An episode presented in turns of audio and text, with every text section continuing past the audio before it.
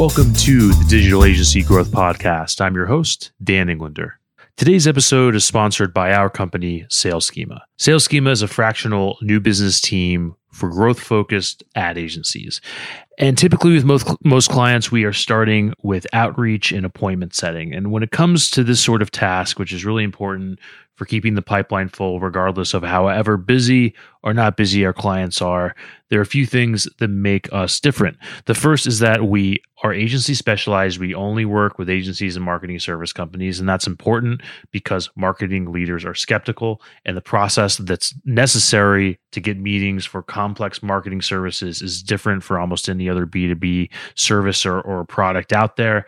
The second thing is that we are individualized. Everything we create is bespoke and handcrafted so we can be tasteful and protect our clients' reputations. And the third thing is agile. And that means we think bigger and more creatively than simple outbound lead generation tactics. And we are constantly advancing our program to help our clients win.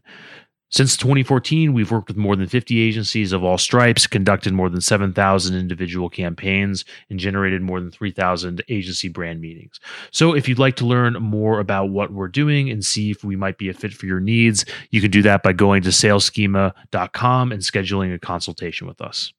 Today on the show, we have Marcel Petitpas. Marcel is the co founder and CEO of Parakeeto, which helps agencies and consultancies create accurate data driven estimates for their projects in seconds using their historic time tracking data from Harvest. So, this was basically our inaugural time tracking episode, which might sound a little dry at face value, but we're really talking about the most valuable commodity in human existence, which is time and why it matters.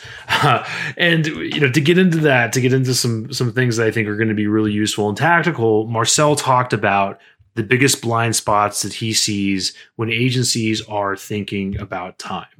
Uh, this is where you know the little hinges swing big doors sort of dynamic happens. This is where that high leverage stuff lives, which is getting these little insights where you find out, okay, turns out over the last six months we have been spending too much time on X. We're going to stop doing X, and we have now s- saved 20 50 100 thousand dollars five hundred thousand dollars whatever it may be. That's the sort of thing that we're talking about here. And i think marcel has developed uh, first a really good process for identifying these sorts of gems uh, in the context of building a consultancy which he's now segued into a, a, basically a product a software product that ties in agency time tracking data. So without further ado please give it up for marcel Petitpas Marcel, thanks for coming on the show. Thanks for having me, Dan. It's a pleasure. Yeah, yeah. Our inaugural time tracking episode, and we've we've sort of danced around time tracking. We've had lots of episodes on automation and different tools and widgets, widgets and stuff. But I'm glad to finally be digging into the one most precious commodity, right? The thing that we can't ever buy or, or, or I guess we can sell it. We can't really get more of it though once it's gone. So I guess as a jumping off point, you know, you're you're behind a product that's about time tracking that we're going to get into. What are what are those most common blind spots that you see? My guess is you're working with agencies that have been tracking time for a long time. Like what's the what's the one thing that is comes up more times than not um, in terms of blind spots? Yeah. So, I mean, honestly, I work with, um, usually when I work with them, they're already tracking time. They're just trying to get better at, you know, improving the profitability of their agency. But I do see a lot of agencies that don't believe that they need to or should be tracking time because, you know, maybe they're billing based on value or flat rates. And because they're not billing by the hour, they don't see the purpose of tracking time. And that really is, I think, the biggest blind spot is people not really being clear about what is the purpose of tracking time for an agency and thinking that it has more to do with the client or more to do with keeping, you know, like eyes on top of their team to make sure their team's working hard enough and not really thinking about how and why it is the most valuable set of data that you can use as a service business owner, as an agency owner to improve the profitability and efficiency of your business. Because at the end of the day, your direct labor cost is going to make up 40 to 65% of your P&L. It's your largest variable cost and it is the largest variable cost as it relates to earning your revenue. That's another thing to think about if you own an agency. When you sell work, it's a liability, it's not an asset. It costs you money to earn it and it can cost you more money to earn that revenue than you actually brought in. I've seen that happen numerous times and i'm sure you've been in a position if you've been running an agency here for a while where maybe it costs you money to work with a client because you spent too much time on it. So um, that's the biggest blind spot really is just not being clear about what's the purpose behind this time tracking data what kind of questions do we want to be able to answer with it and then by virtue of the fact that we haven't defined that up front oftentimes the system ends up being set up incorrectly the data ends up being not that useful and we kind of get to this existential point where we're spending all this time and energy tracking time and chasing our team down to track time, but we're not actually using the data to create an impact in the business. And that's where the gap is. Yeah, yeah, and I want to get get tactical and get into useful stuff soon, but to kind of fly off the rails for a second, how much of how much of the time do you think it's willful blindness, right? Because what I find is mm-hmm. that it's really addictive to go through the P and L and be like, okay, we can cancel this software tool or whatever we cancel this this thing. But having to track time and what people are doing makes you have to make bigger harder decisions about who you work with structure the business and so on yeah, 100%. I, I, think a lot of it comes from resentment or resistance to the idea of time tracking. In a lot of cases, maybe somebody has come from a larger agency or in an environment where time tracking data was being used and weaponized, you know, to stay on top of the team, or they were billing clients for work and they kind of resent the idea of tracking time because of that negative experience, which I totally understand. And to your point, the other side of it is like it's a lot harder to take a step back and talk not about how can we, you know, get a cheaper project management tool or share a license to save, you know, 100 bucks a month and think about how can we become more efficient at earning revenue how can we become more efficient in the way that we deliver results to our clients how do we you know evaluate the process by which we create results for our clients and essentially find a way to make what we do more profitable and more scalable.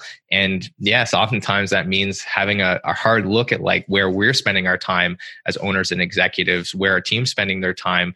If we even have the correct team composition, it can lead to some pretty daunting tasks. Um, especially if you're you know more of a creative type of person that wants to be doing the work and wants to be you know spending your time on you know the creative aspect of the business and you you're not really uh, excited about the the back end or the operations of the process but there's a certain scale where you know we see this a lot right around the 12ish employees mark where as an owner you really have to start removing yourself from client work and start thinking about how to run the business. We see a lot of people butting up against this as they hit that first growth ceiling. Um, and the symptoms of that might be poor cash flow. You're like man we're super busy but we don't have a whole lot of cash in the bank. You know why is that? Or finding it hard to find the money in the business to start buying back your time to actually get yourself out of client work. So um, yeah, we, we see all that kind of stuff. And to some degree, it, it might be willful in that they're afraid to kind of grow to the next level, or they're just not excited about taking on the work that it's going to take to get to that next level. Yeah, and then I think what what I found, kind of digging into the hours and asking tough questions, is just a lot of the stuff that you just kind of end up doing that you know either an owner or or some executive has imposed ends up just becoming arbitrary stuff this you just you just do because you do it you know and you you don't really ask why. And then you find out that okay nobody really cares. The client doesn't care that you do this thing or whatever whatever part of the project you think is necessary but actually isn't. So right. um, I, I, guess I, I want to get into that more and and that the 12 employee level level off point and kind of some some other things that you've talked about. First let's take a step back and talk about we know what it is uh, Parakeeto does and kind of how, how you're approaching this problem with your product yeah. So, uh, I mean, Parakeeto started as a consultancy and we did agency profitability consulting. So, we would go into agencies and help them figure out how to make more money, how to become more efficient, how to become more scalable. And the fundamental model that we use to do that is what I call the agency profitability flywheel, which basically is four steps to creating a foundation for a scalable agency. It starts with becoming really clear about how we make assumptions about client work, because no matter what kind of work you do for clients, whenever you give them a price, that price is based on some kind of set of assumptions of how much it's going to cost you uh, in terms of time, in terms of contractors, in terms of materials to deliver the outcome that the client's asking for in the end and some kind of objective in terms of how much margin you want to make. So, really formalizing the way in which we create those assumptions, the way in which we you know um, come up with those assumptions, the way in which we structure them is kind of step one. Step two is measuring what actually happens. So, were our assumptions correct? Yes or no? And having some data to give us an objective viewpoint into where the gaps might exist between what we think is happening and what's actually happening when we do client work. The third step is more of a qualitative feedback loop. So that first part, that's a quantitative feedback loop. The second part is a qualitative feedback loop. So that means more of the soft stuff, sitting down and talking to the team about hey we're consistently you know going over budget on this aspect of the project why do we think that is? Do we need to change the way we estimate this? Do we need to change the way we do it? Is there an opportunity to become more efficient? And really what we're asking in those meetings is how do we do things that we want to repeat more often and how do we avoid the things that are hurting us um, you know on a consistent basis? And that essentially when we think about this from a mathematical perspective what we're doing when we're collecting data is imagine you have a graph right? This is how estimation essentially works no matter how you do it. On one axis you have effort and you might quantify effort as time, as story points, as cost if you're outsourcing all of your work and labor. And then on the other axis, you have what I call your scoping metric, which is whatever inputs you're collecting in the uh, in the onboarding or the client discovery phase, right? So you might be asking them, how much is your budget? Maybe that's your scoping metric. Maybe it's how many web pages do you need? How much ad spend do you have to spend per month, right? And based on those inputs, you're going to make an assumption about how much time and effort is it going to take us to do this thing for the client and you're developing subconsciously this relationship between those two things. For every x number of web pages x dollars in ad spend x dollars in budget it's going to take us on average this much additional time or this much additional cost to deliver this to the client. And so like we're always trying to create this relationship line. We're generally just doing it subconsciously. And what we want to try and do is get that process out into the world so that when we collect data we can actually put data points on that graph of like here's how many you know scoping metrics input we collected and here's how long it took. We get a lot of those data points on the graph. Now we have a statistically reliable relationship line. And then the second part of this is talking to the team about how do we close that gap and that informs process improvements. And you can imagine process improvements kind of create pressure and push the distribution of those data points towards the middle of the graph. So now the concentration is getting closer and closer and closer to relationship line so eventually you are able to basically create a statement that says for every X number of inputs that you collect from the client during discovery, we are going to have to input this much additional effort into the project. And that becomes very reliable as you just like collect enough data around it. And so you can do this process your, on your own with your own tools and build spreadsheets around it. And that's what we kind of did as consultants for the first couple of years that we worked with clients. And now we built a tool called Parakeeto that helps you actually just do that automatically. So you go in, you create estimates, and you select projects from the past that seem similar to the one that you're about to estimate and it creates that relationship graph and that relationship line for you and allows you to automatically create accurate estimations in seconds using that historical data and create that qual- quantitative feedback loop on your own. And sure. uh, so far it's been a lot of fun. It's been really exciting watching agencies implement that and get results really quickly. Gotcha. That, that makes sense. And and what what are some of those some of those insights? Like, are there examples that you can go over of of just sort of like forehead slapping wins where people look at the data and, and they're like, it actually turns out we're spending way too much time on X. Yeah, I mean, like one perfect example is like they we we had a client find that they were building websites and they were repeating you know there was so much of this kind of very mechanical foundational design work that they had to do that was very consistent across most of their websites. So one of the team members said well hey you know they were using figma to do these designs. One of the team members said hey you know i was reading up on you know the figma help docs and they mentioned this thing where you could kind of create these reusable elements and uh, and then have this kind of like master style sheet that you could define per project. And so they that the team surfaced this idea, and they all said, well, why don't we all you know go take a quick like training course on how to better use Figma, and then set up some of these templates based on the last couple projects that we've done, and that cut the amount of time it took them to do their next website project in half. Right. So, so their margin essentially like doubled on that next website project and they get to carry that forward forever. Right. So this is an example of the kind of thing that if you're removed now from client work as an executive, you're getting to the stage where you're not in there doing the day to day. Your team is the only they're the only people with enough context to like really surface those kinds of opportunities. Um, and that's why we want to get them involved in this process and really become facilitators.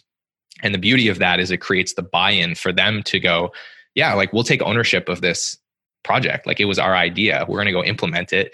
And eventually you can kind of train your team to run this process and, and optimize your business for you Right. That and that's that's obviously pretty pretty compelling. Um, I, I guess my question is like, at what point um, does the process get messier than just time tracking? Right. Like, there's a lot of models now whereby agencies are working with strategic partners. You might have pretty big software investments, whatever it may be.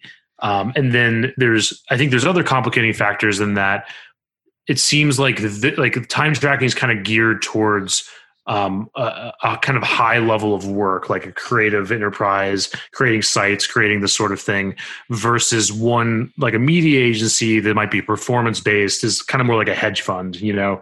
Um, so I, I, guess I'm curious, like, does w- what's the limitation of time tracking, and is there a more unified process that kind of takes all the investments uh, into consideration that you've seen? Yeah, so I think one of the, this is a really interesting question. One of the things that I often talk about is finding the correct level of complexity in the way that you structure your time tracking data. Because to your point, depending on what type of work your agency does, how you're billing your clients, what that mix looks like, you're going to have a different set of considerations, a different set of questions that you might need answered. Because when you change your billing structure, when you change the type of work that you're doing, even when you change your process, you are introducing different areas of risk in the business right? So on one on one hand the area of risk might be you know you're outsourcing to a lot of contractors. So depending on how you pay those contractors right the um, the amount of risk might be tied to how much time they spend on tasks because you're hiring them based on tasks or maybe it has to do with roles. So when you're structuring your time tracking data you have to be really clear about and the way i usually encourage people to think through this is reverse engineer when something goes wrong what are the questions that you're asking yourself to try and identify why right? Are you asking more questions about the process? Are you asking more questions about the people?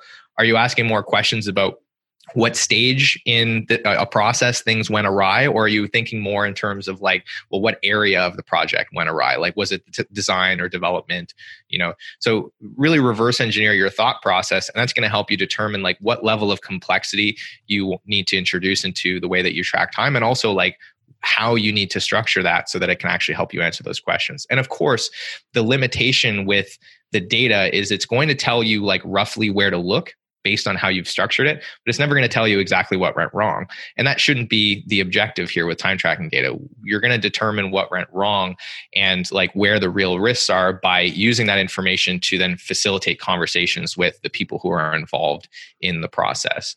And cool. that combination of, you know, data to help you focus your your attention essentially and where you're investing your energy and then the team and the people who are actually in the weeds to provide the context and to have that you know deeper discussion about you know here's what's working here's what's not working here's what we can do differently next time. Um, that's really the combination that you should be seeking in your business to to get all that full level of insight and to improve your profitability and efficiency over time. Because at the end of the day you know everything has a process to it. It might be very high level. It might be very bespoke from one thing to another but eventually you're going to start to zero in on like the patterns that lead to more consistent outcomes that are beneficial for you and your client. Sure. So so how often are the better agencies that you're working with that are doing this right what's their cadence for looking at the data? Like if they're looking at it every day then they're probably jumping lanes too much and yeah. if they're looking at it not enough then they're not they're wasting money and so on so what's the right like who you know if we're talking about that let's say 15 20 person agency who's looking at this data how often are they looking mm-hmm. at it and so on yeah a lot of this comes down it comes down to two things for me number one i always encourage like you need to find a cadence to talk about this stuff that is going to be sustainable because the last thing that you want is to be canceling this meeting every other time um, to like have a discussion about project performance because there's client work to do because that sends the signal to your team that this isn't important and that their feedback and their input and like improving these processes isn't important. And so that's the kind of the first thing, right? Is you have to find the cadence that works well for you. And the second big factor here is it depends really on what your kind of work cycle looks like. If you're doing projects that last six months, eight months, 12 months, you might only need to look at this on a monthly basis because things are just not changing that fast, right? The, the, the the story arc, so to speak, of your projects is is a very long time horizon. Whereas if you're doing stuff that is very quick turnover, you're doing very small projects, or maybe you're managing um, retainers that have a lot of activity inside of them, then you might need more frequent touch points. So a certain amount of this comes down to just like what is the level of risk over a time horizon? And that's going to help you determine like how often you should be checking in. Because of course the last thing you want is to get on a meeting and to basically have no new information to discuss. So it's really just a question of like when is there a significant enough volume of new information that you can facilitate a discussion and, and extract new insights? Um, so in my case like we're typically looking at um, reviewing projects on either a weekly or bi-weekly basis in with most of the clients that i work with because they've got enough turnover on their projects that that's a useful exercise. And one thing to note here is there are two formats that i typically see. The more traditional one is what we call you know retros which most people are familiar with at the end of the project you sit down with the team and you talk about how did the project go. And that's you know if that works for you that works for you. My preference is what i call project performance cadences where we define every two weeks or every three weeks or every four weeks we're going to sit down as a team. We're going to pull up a report that shows us our estimates versus actuals for all our ongoing projects and then some of the recent projects that might have closed since our last discussion. And then during that conversation we're going to use the data to say like oh here's a here's something that went really well. Like what what was true about that project that you know we might be able to repeat? Or you know what happened there that was unique that caused it to go so well? And then here's something that you know didn't go as planned what, what do we think happened there and we're just basically facilitating the discussion guided by that data to say where are the gaps, where are the opportunities, and then we put that into a backlog. And I like to run our process improvement conversation. So there's kind of two meetings here. There's project review and then process improvements. I like to run those usually on two week sprints. And that's where we sit down with a cross functional team. We prioritize the ideas that have surfaced out of these group discussions. And we say, you know, which one of these do we think is going to have the highest impact with the least amount of effort? we assign you know who's going to lead that. We make sure we protect some time in their schedule so they can work on it. And just like a product development cycle you know we'll work on that in two week increments to try and install small improvements in process and move those projects forward. Right right. That makes that makes a lot of sense. Um, and with with the backtrack a little bit and i've heard this come up before. You mentioned that 12 employee mark and i think that figuring out you know when to when to think when to plan level off points and also just what's a good kind of like agency model for where you're at. Like if you're you know comparing yourself to a web design shop that has a project every week and you're a big agency that does six figure massive engagements with fortune 500 companies or seven figure that's probably not going to make sense. So I, I, guess with that in mind like what is it about that 12 employee level off point um, and and what, like what do you think changes at that point and subsequent stages from there yeah, there's there's kind of two major growth ceilings that we see a lot of because our, our core client is right around that 10, 12 employee mark up to, you know, probably 40 or 50. And we see two distinct growth ceilings in the trajectory from, you know, one point to another.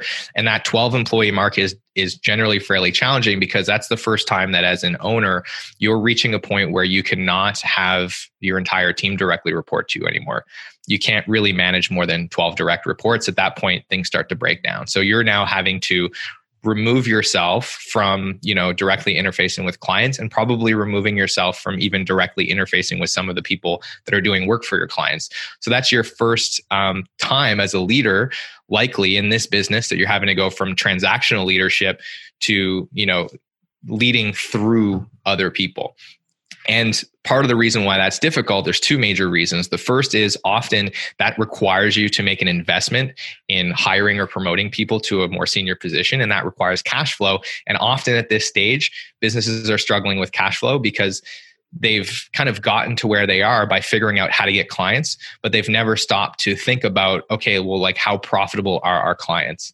And because they haven't really you know had that conversation or looked into that they're experiencing cash flow issues their gross margins probably not very good they're probably over servicing clients.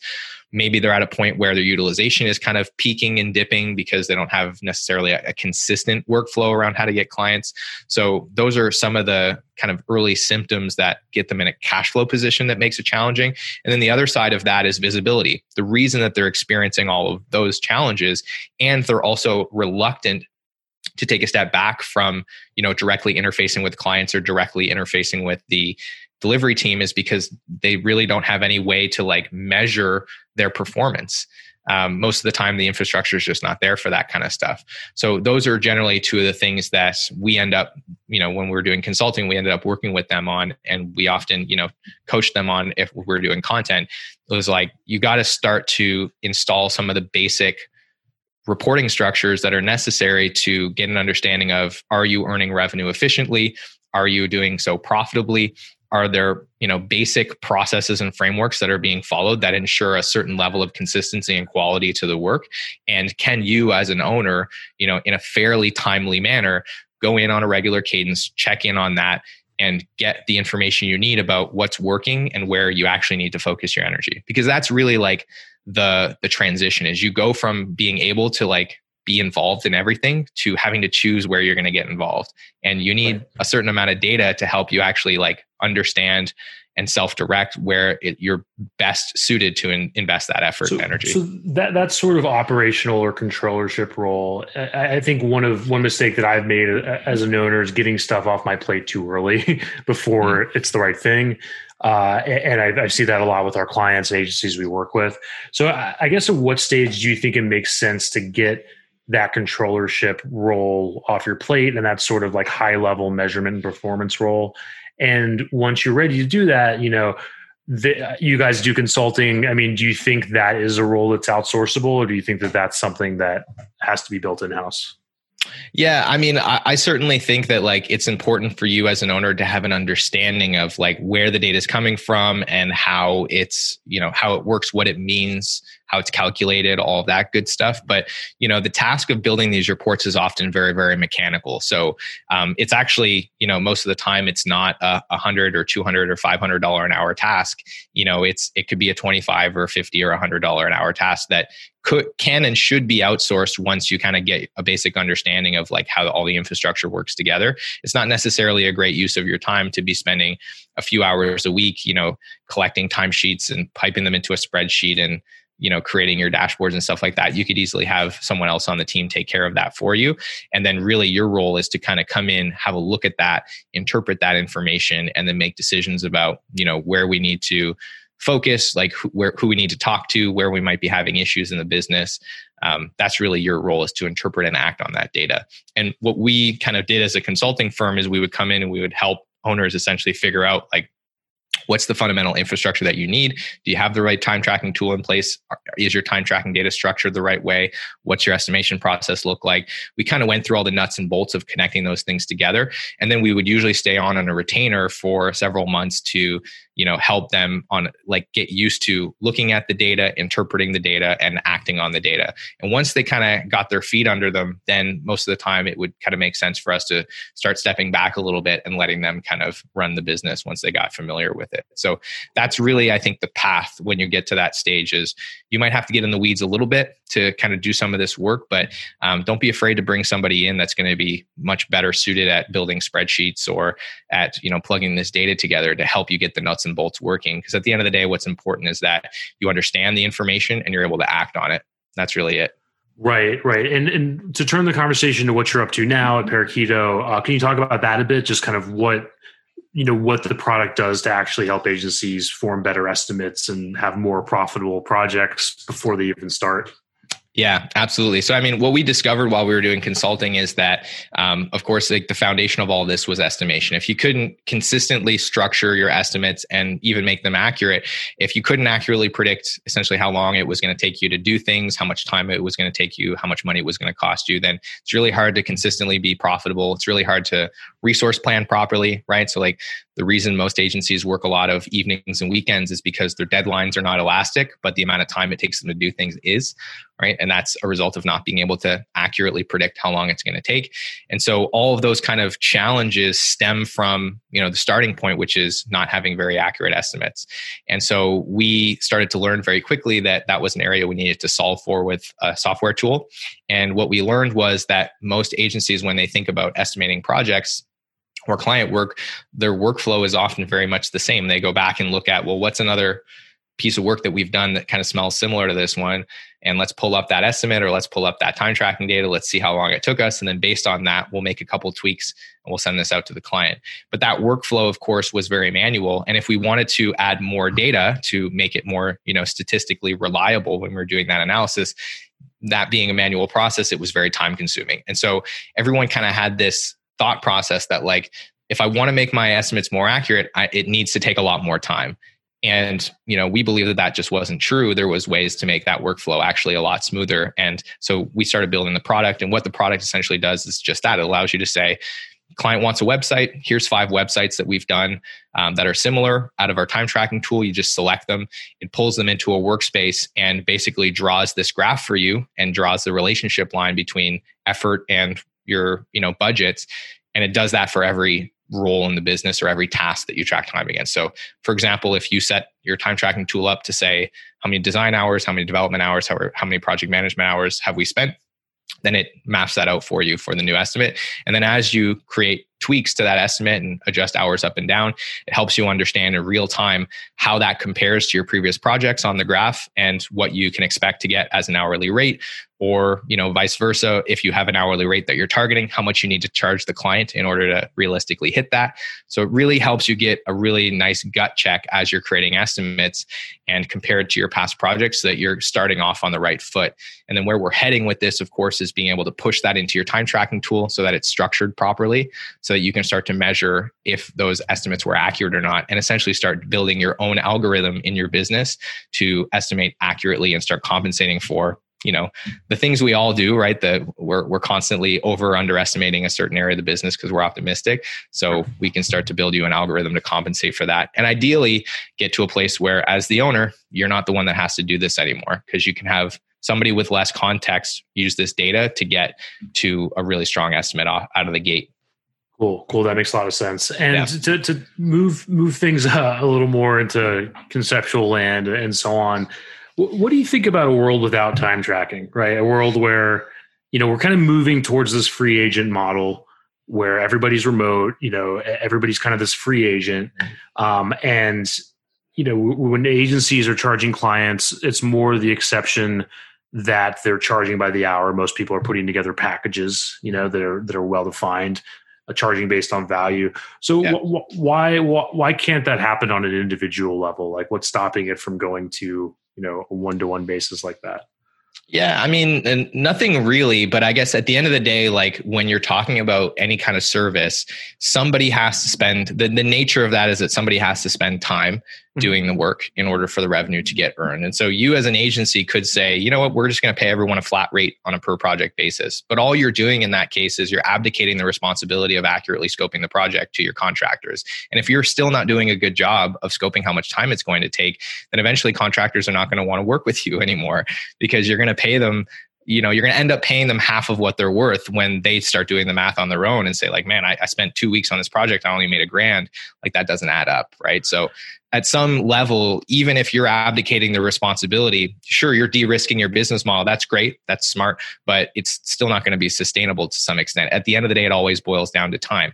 Now with that being said I think a common misconception is that the only way to track time is to use timesheets, and that's just not true.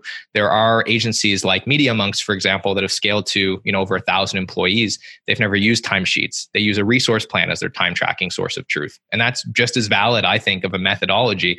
But their business model uh, makes that more possible because they tend to have teams working on the same projects for longer periods of time. So the overhead and the burden of maintaining the integrity of that data set is not as high as an agency where a single person might be touching five or six different clients in a day. In that kind of a situation, resource based, resource plan based time tracking would be far less feasible. So that's just another consideration, right? It's like there's other ways to track time that don't necessarily require you to use timesheets because I know a lot of people don't like them. Um, but at the end of the day, I just don't see a way that you can run um, that you can truly optimize your service business without having some level of insight into like how much time it actually takes you to do things at least in the early stages once you've really formalized and really standardized your processes um, then it becomes perhaps less important but certainly not unimportant. Sure sure. I, th- I think that's right. I think there will probably probably always be some level of time tracking. I guess just what where I've seen it trending with a lot of our clients and with us is that there's just more and more tasks that are being handled by strategic partners and other companies where you know it's like yeah we used to have to hire freelancers to do this thing, but then that freelancer would fall off the face of the earth every three months.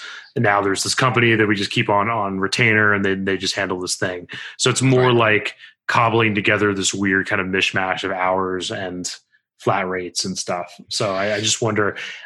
I guess I wonder is that going to keep trending in that direction, or is it going to you know kind of remain in stasis like it is now? Yeah i mean uh, like i think it just depends on the industry. I think in certain areas where the work is much more transactional um, that is certainly a great way to do it um, and you, again, you're abdicating the responsibility of managing margins to that third party vendor. One of the disadvantages with that is you're typically going to end up with lower gross margin by right. virtue of the fact that um, you know you're having everybody needs to have a certain amount of gross margin, so you're stacking that. The more levels of you know third party outsourced um, you know vendors that you're using, um, typically it's going to eat into your margin compared to hiring an in-house team but certainly it's a great way to reduce the the points of risk in your business as it relates to you know scope and overruns and that kind of stuff. And at the end of the day i mean it will always be a hybrid approach of some sort yeah yeah, and I, I, think what we're seeing a lot in our space, it, you know, when we work with a lot of digital agencies, is the the core team is certainly becoming smaller, right? And a lot of the people that interface directly with the client, that is an in-house team that is you know close to the business. And then yeah, a lot of kind of secondary or specialized services are going to get put into more of an elastic workforce or some kind of a, a partner. Um, but one thing to note about this is, you know, we're seeing a lot more like unlimited X, unlimited web development, unlimited design for X dollars a month. But I, I, know all the guys and gals that are running those businesses. When you start asking them for too much work, they're going to call you and ask you for more money. Like it, it isn't truly unlimited, right? So there always is some level of aspect um, here of like time versus money. It, it, it, that's just the nature of the business. Yeah, yeah, that makes sense. Kind of like an all-you-can-eat buffet. like there, there are limits. You know, once you're clear leaving the sushi on the table, they charge you for it. So, um, it. I, I, I, and to kind of get into inside baseball a little bit, I think there's something really uh, interesting that you guys have done with the business, which is basically hitching your wagon to Harvest, which is the the seems to be the leader in time tracking. Um, so I'd love to hear, you know, what kind of factored into that decision and uh, the the you know how you feel about the risk and reward of, of, of latching up to one platform versus many others and so on. Yeah, um, so that's an interesting question. Honestly, we we did that out of discipline. Um, you know, if you if you've ever re- read the Lean Startup, you know they talk about a lot about the importance of building kind of a minimum viable product, and I think this is really like informed by I think something we did early on with Parakeeto, the first time that we tried to build a software product inside of the consultancy, we over engineered it at first. And then whenever we kind of tried to get people using it and we had to iterate on it, it took us too long to iterate because, you know, with software, every line of code that you add creates, you know, complexity essentially. Every line of code that you write, in a sense, is debt. So changing the color of a button you know when the app is really really lean it doesn't have a lot of features might take you five minutes.